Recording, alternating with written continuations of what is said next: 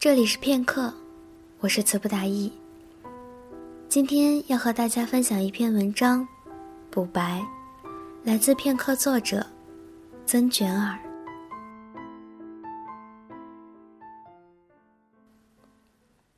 往事、故交、旧物、不老情，都是鸦片。念旧，是走私。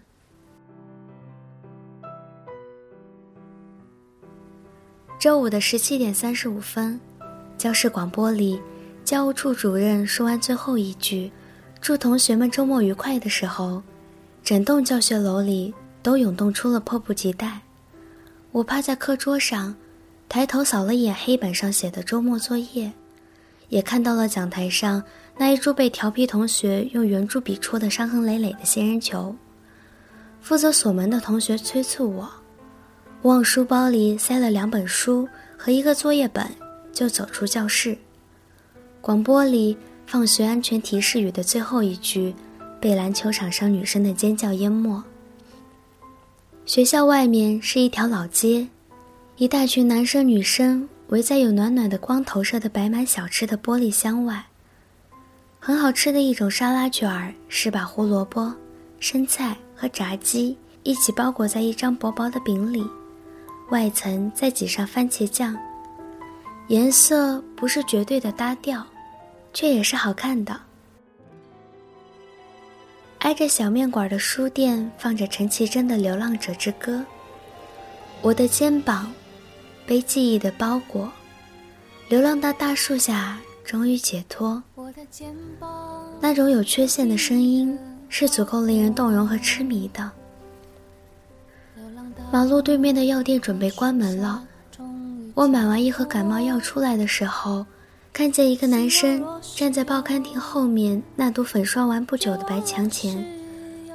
蓝白相间的校服上有显眼的墨水痕迹，他就只是站在那里，那种不知困顿和所有的热闹是不一致的。我站在药店门前的垃圾桶旁边，把感冒药装进书包里。发现我在匆忙中塞进书包里的作业本，其实是同桌的草稿本。对面一群打打闹闹又心不在焉的女生走在斑马线上。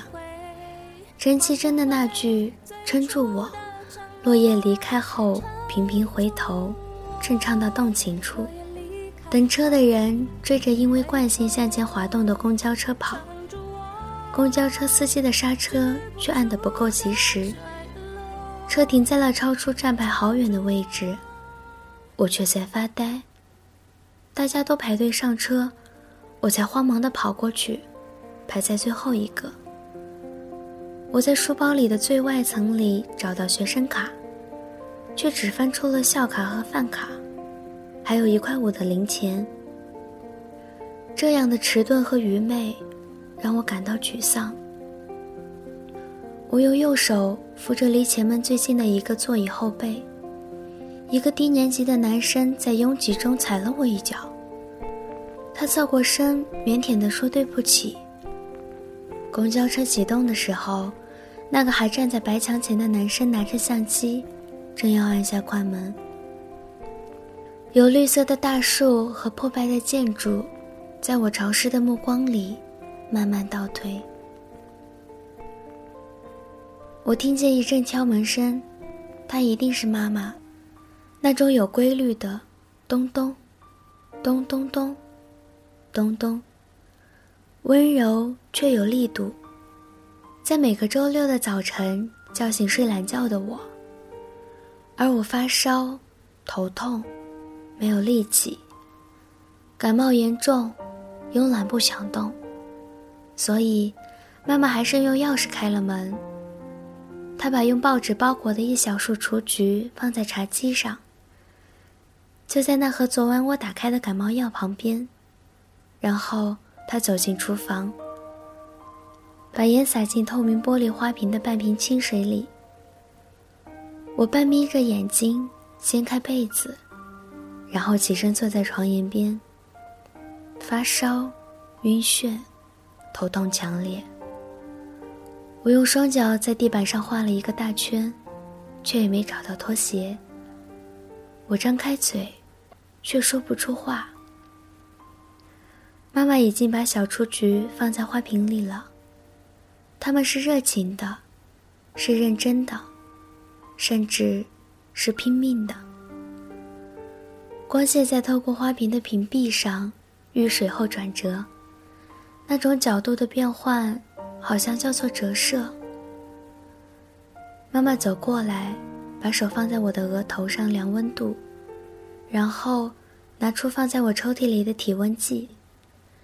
体温计被夹在我的腋窝里，我只觉得口渴，伸手去端妈妈刚刚倒在杯子里的温水，却在一片迷迷糊糊中打翻了一碗山楂根。那是粘稠的红色的糊状物，看起来。血腥却又甜蜜。妈妈并没有责怪我，她看了看戴在左手的手表，然后取出夹在我腋窝里的体温计。水银爬升到和我体温一样的刻度，三十八度七。妈妈说：“我必须去医院。”我执拗地说：“不要。”睡意来的突然，却很猛烈。我明明睁开眼睛，四周却是漆黑的。我只想躺下去，那种渴望比支撑我的意志还要坚定。我柔软的倒在地板上的时候，空白又安稳。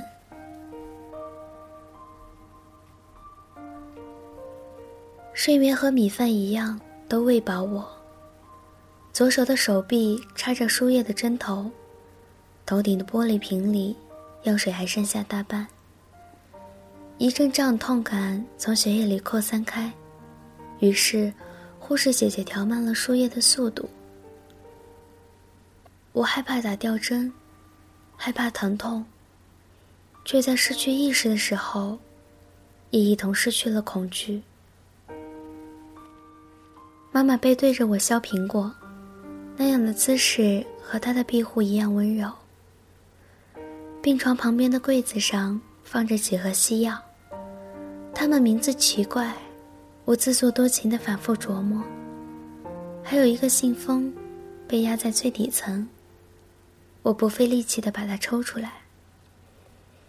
它没有地址，没有邮编，没有收件人，和那几个西药名字一样，让我困惑。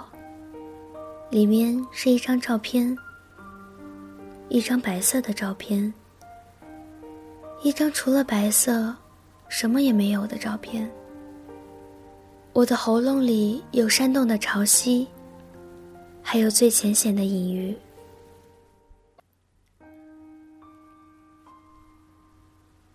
之后的两天，我都是在医院里度过的。医生说我贫血，贫血，是不是就是血液缺乏呀？吸血鬼应该不会贫血吧？我像一个六岁小朋友一样自言自语，又自娱自乐。奶奶在医院里陪伴我，她闲的时候就给一块白色的棉布手绢绣花。那张手绢儿是爷爷送给她的。奶奶总是说她太素净。奶奶会看着她和爷爷在湖边的合照。然后笑着抱怨爷爷脾气不好，不善言辞，就连走的时候，也是沉默的。也没有人知道，这个时候的奶奶，多像一片无心的湖泊。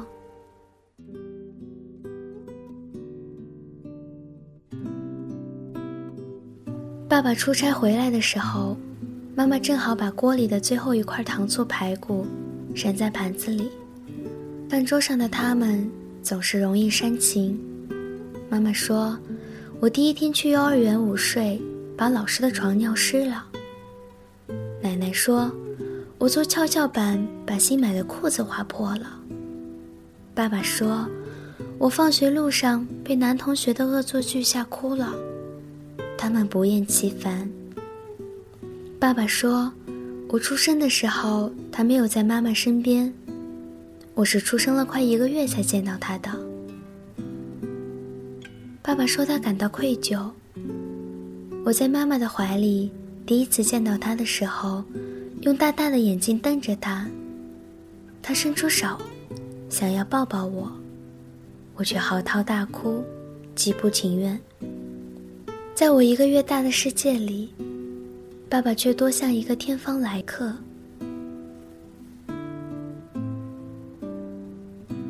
空气轻度微染的五月十三号，学校外面那家挨着小面馆的书店换了老板，就像是每天用着的牙膏。突然换了新的口味一样，让人不习惯。我买沙拉卷的时候，顺便买了一瓶橘汁。